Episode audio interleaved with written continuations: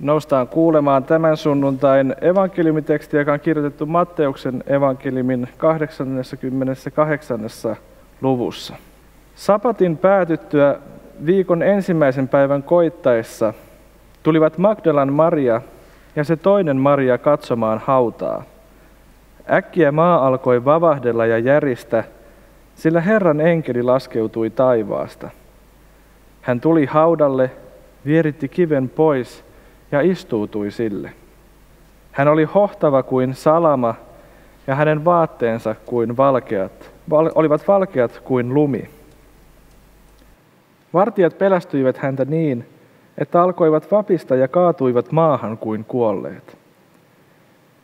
Enkeli kääntyi naisten puoleen ja sanoi, älkää te pelätkö, minä tiedän, että te etsitte ristiinnaulittua Jeesusta. Ei hän ole täällä, hän on noussut kuolleista, niin kuin itse sanoi. Tulkaa katsomaan, tuossa on paikka, jossa hän makasi. Menkää kiireesti sanomaan hänen opetuslapsilleen, hän on noussut kuolleista, hän menee teidän edellänne Galileaan, siellä te näette hänet. Tämä oli minun sanomani teille.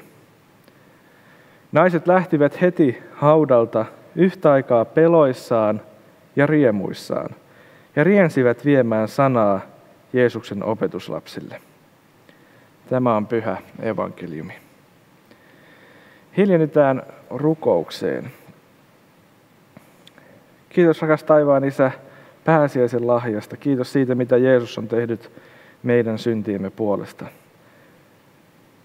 Pyydetään Herra, että puhu sinä tänään meidän, meille sinun sanasi kautta. Jeesuksen nimessä. Amen. Perinteisesti tänä viikonloppuna on ollut Quiet Action nuorten tapahtuma Ryttylässä, mutta sattuneesta syystä tänä, tänä pääsiäisenä tapahtumaa ei vietetä ainakaan livenä.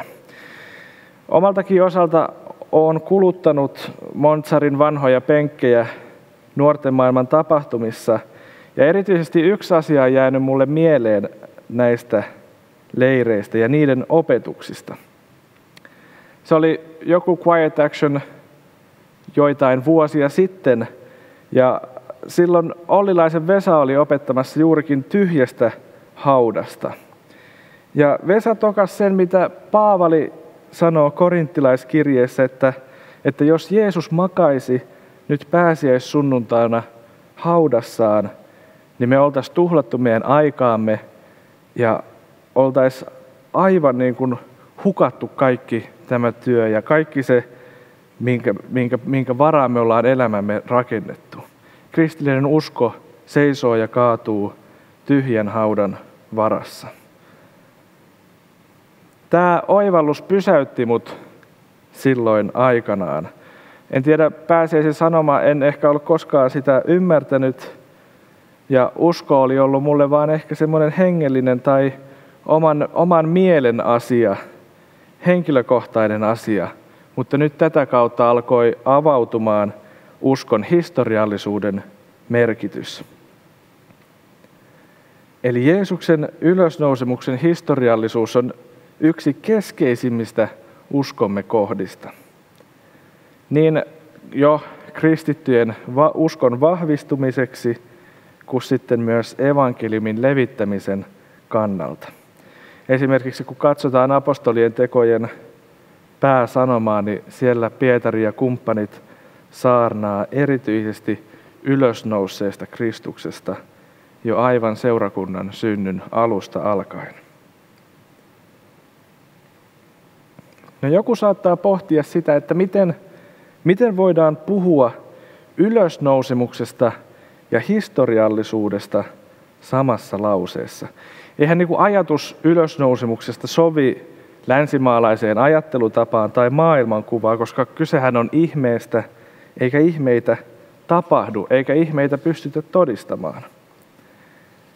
Ja tämä pitää osittain paikkansa. Ei me voida todistaa ylösnousemusta täysin, mutta kuten kaikki asiat historiassa, niin harvaa niistä voidaan todistaa täysin. Historian tutkimuksessa me joudutaan useasti luottamaan aika lailla kahteen lähteeseen tai kahteen tapaan tutkia historiaa. Meillä on toisaalta kirjallinen tieto, mitä meillä asioista on, ihmisten kertomukset, silminnäkijä todistukset, ja toisaalta arkeologian avulla voidaan tutkia jotain historiasta. Toki nyt ylösnousemuksen ihme on hyvin erilainen väite verrattuna vaikka siihen, että onko Titanic uponnut vai ei. Ylösnousemus on aika radikaali väite. Ei sellaista oikeasti tapa, ei, tai siis ei meidän, ei, ei tämä asia ei toistu ja kristillisen uskon perusteellakin se on ainutlaatuinen tapahtuma. Mutta historiallisesti sitä voidaan silti pohtia, että onko se ollut mahdollista tai todennäköistä ja mitä meidän todistusaineisto sanoo tästä tapahtumasta. Ja mun mielestä erityisen mielenkiintoista on se, että Jeesus itse alleviivaa ylösnousemuksensa historiallista luonnetta. Nimittäin Jeesus lupaa nousevansa ylös kuolleista ruumiillisesti. Painotussanassa ruumiillisesti. Kuka tahansa olisi voinut sanoa nousevansa kuolleista hengellisesti tai jonkinlaisena henkenä.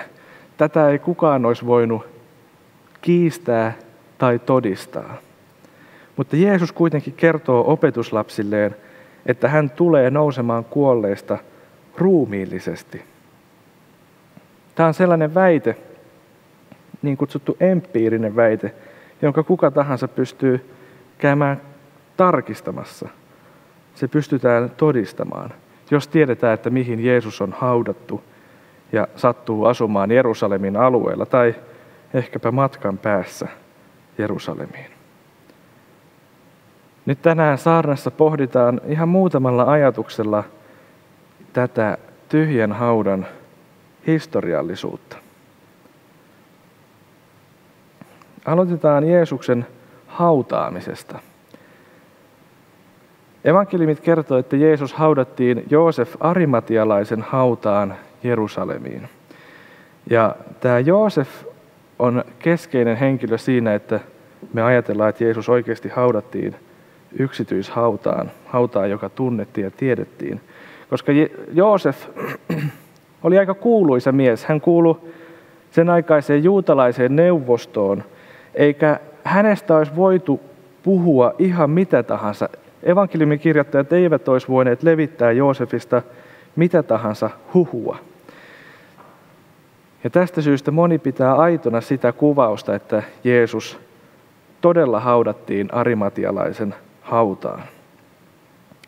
Ja nyt meidän evankeliumitekstit kertoo siitä, kuinka Magdalan Maria sekä Jaakobin ja Joosefin äiti Maria, eli se toinen Maria, saapuu nyt tälle Jeesuksen haudalle. Tätä ennen molemmat Mariat oli olleet todistamassa ensinnäkin Jeesuksen ristiinnaulitsemista ja sitä, kun Jeesus haudattiin tähän arimatialaisen hautaan, ja nyt he on matkalla haudalle sapatin jälkeen. Monet ehkä tietää, että naiset tyhjän haudan todistajina on yksi vahvimmista todisteista tyhjästä haudasta. Mutta Matteus ei kuvaa ketä tahansa naisia, vaan hän, hän niin kuin alleviivaa tässä tätä Magdalan Mariaa. Ja kuka Magdalan Maria oikeastaan on? Maria on mainittu evankeliumiteksteissä 12 kertaa ja hän on yksi keskeisistä Jeesuksen seuraajista. Evankeliumeissa kerrotaan, että Mariassa oli ollut seitsemän riivaaja henkeä, jotka Jeesus ajoi ulos.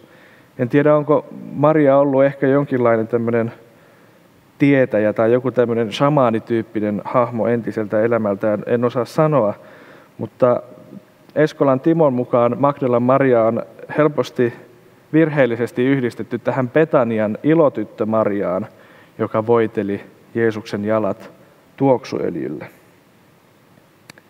No sitten myöhemmin gnostilaisten tekstien myötä, eli tällaisten myöhäisempien evankeliumeiden myötä, Marialla ja Jeesuksella on ajateltu olevan jonkinlainen suhde, mutta tälle ei oikein ole mitään sellaisia hyviä tekstiperusteita. Se pohjautuu oikeastaan yhden semmoiseen myöhäisen evankeliumin tekstipätkään, joka ei ole kovin luotettava eikä vakuuttava teksti.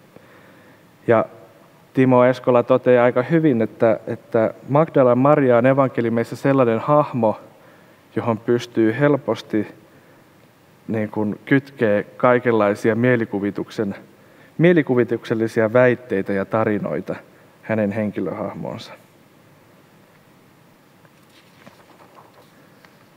Mutta Magdalan Maria on kuitenkin yksi niistä naisista, joille annettiin ensimmäinen tehtävä julistaa siitä, että Kristus on noussut ylös kuolleista.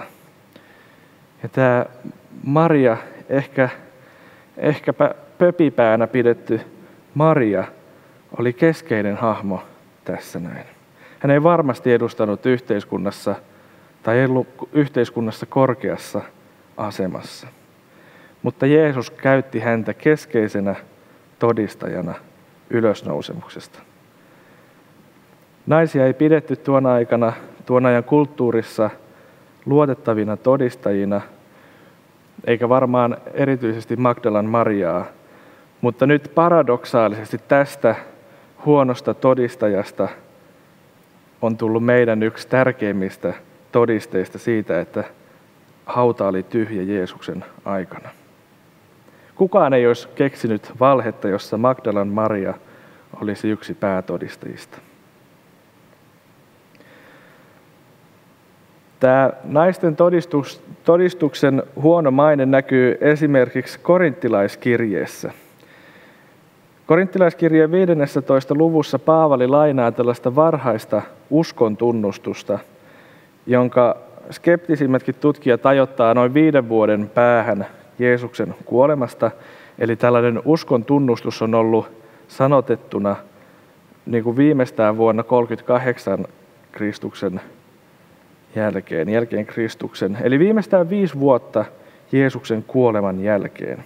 Ja tämä uskontunnustus kuuluu seuraavasti. Kristus kuoli meidän syntiemme vuoksi, niin kuin oli kirjoitettu. Hänet haudattiin, hänet herätettiin kuolleista kolmantena päivänä, niin kuin oli kirjoitettu. Ja hän ilmestyi Keefakselle ja sitten niille kahdelle toista. Huomioidaan tästä tämä viimeinen lause. Hän ilmestyi Keefakselle ja sitten niille kahdelle toista. Tässä uskon tunnustuksessa on häivytetty ajatus siitä, että Jeesus ilmestyi ensin naisille. Ja tämä on merkittävää siksi, että voidaan, jos meillä on nämä kaksi ikään kuin tulkintalinjaa, että toisessa naiset on varhaisia todistajia ja toisessa naiset on häivytetty pois, niin todennäköisesti varhaisempi on se, missä naiset on mukana, koska kukaan ei jälkikäteen lisäisi naisia kärkitodistajiksi tästä tapahtumasta. Eli ehkä alkuseurakunta on hävennyt tätä tapahtumaa ja he ovat häivyttäneet pikkuhiljaa naisten todistuksen, että se ei näy enää tässä Paavalin lainaamassa uskon tunnustuksessa. Mutta tämä osoittaa sen, että kaikki neljä evankelistaa pitää tämän, mikä on historiallista. He ovat halunneet säilyttää tämän naisten roolin Jeesuksen ylösnousemuksen todistajina, koska asiat on tapahtunut niin. Ja monta muutakin tällaista asiaa evankelistat pitää evankeliumeissaan. He ei, ole, he ei ole peitelleet, he ei ole koristelleet asioita. Tästä esimerkkinä vaikka opetuslasten kaikki, kaikki sekoilut Jeesuksen puheiden äärellä ja niin poispäin. Että asiat on esitetty niin karkeina kuin ne on nähtykin. Okei. Eli keskeisin todiste tyhjästä haudasta on se, että naiset löysivät ensimmäisenä tyhjän haudan. Mutta todisteet eivät toki jää tähän. En aio nostaa kaikkia todisteita ylösnousemuksesta, mutta yhden mielenkiintoisen nostan. Toinen keskeinen todiste tyhjästä haudasta on se, että opetuslapset alkoivat julistaa ylösnoussutta Kristusta Jerusalemissa.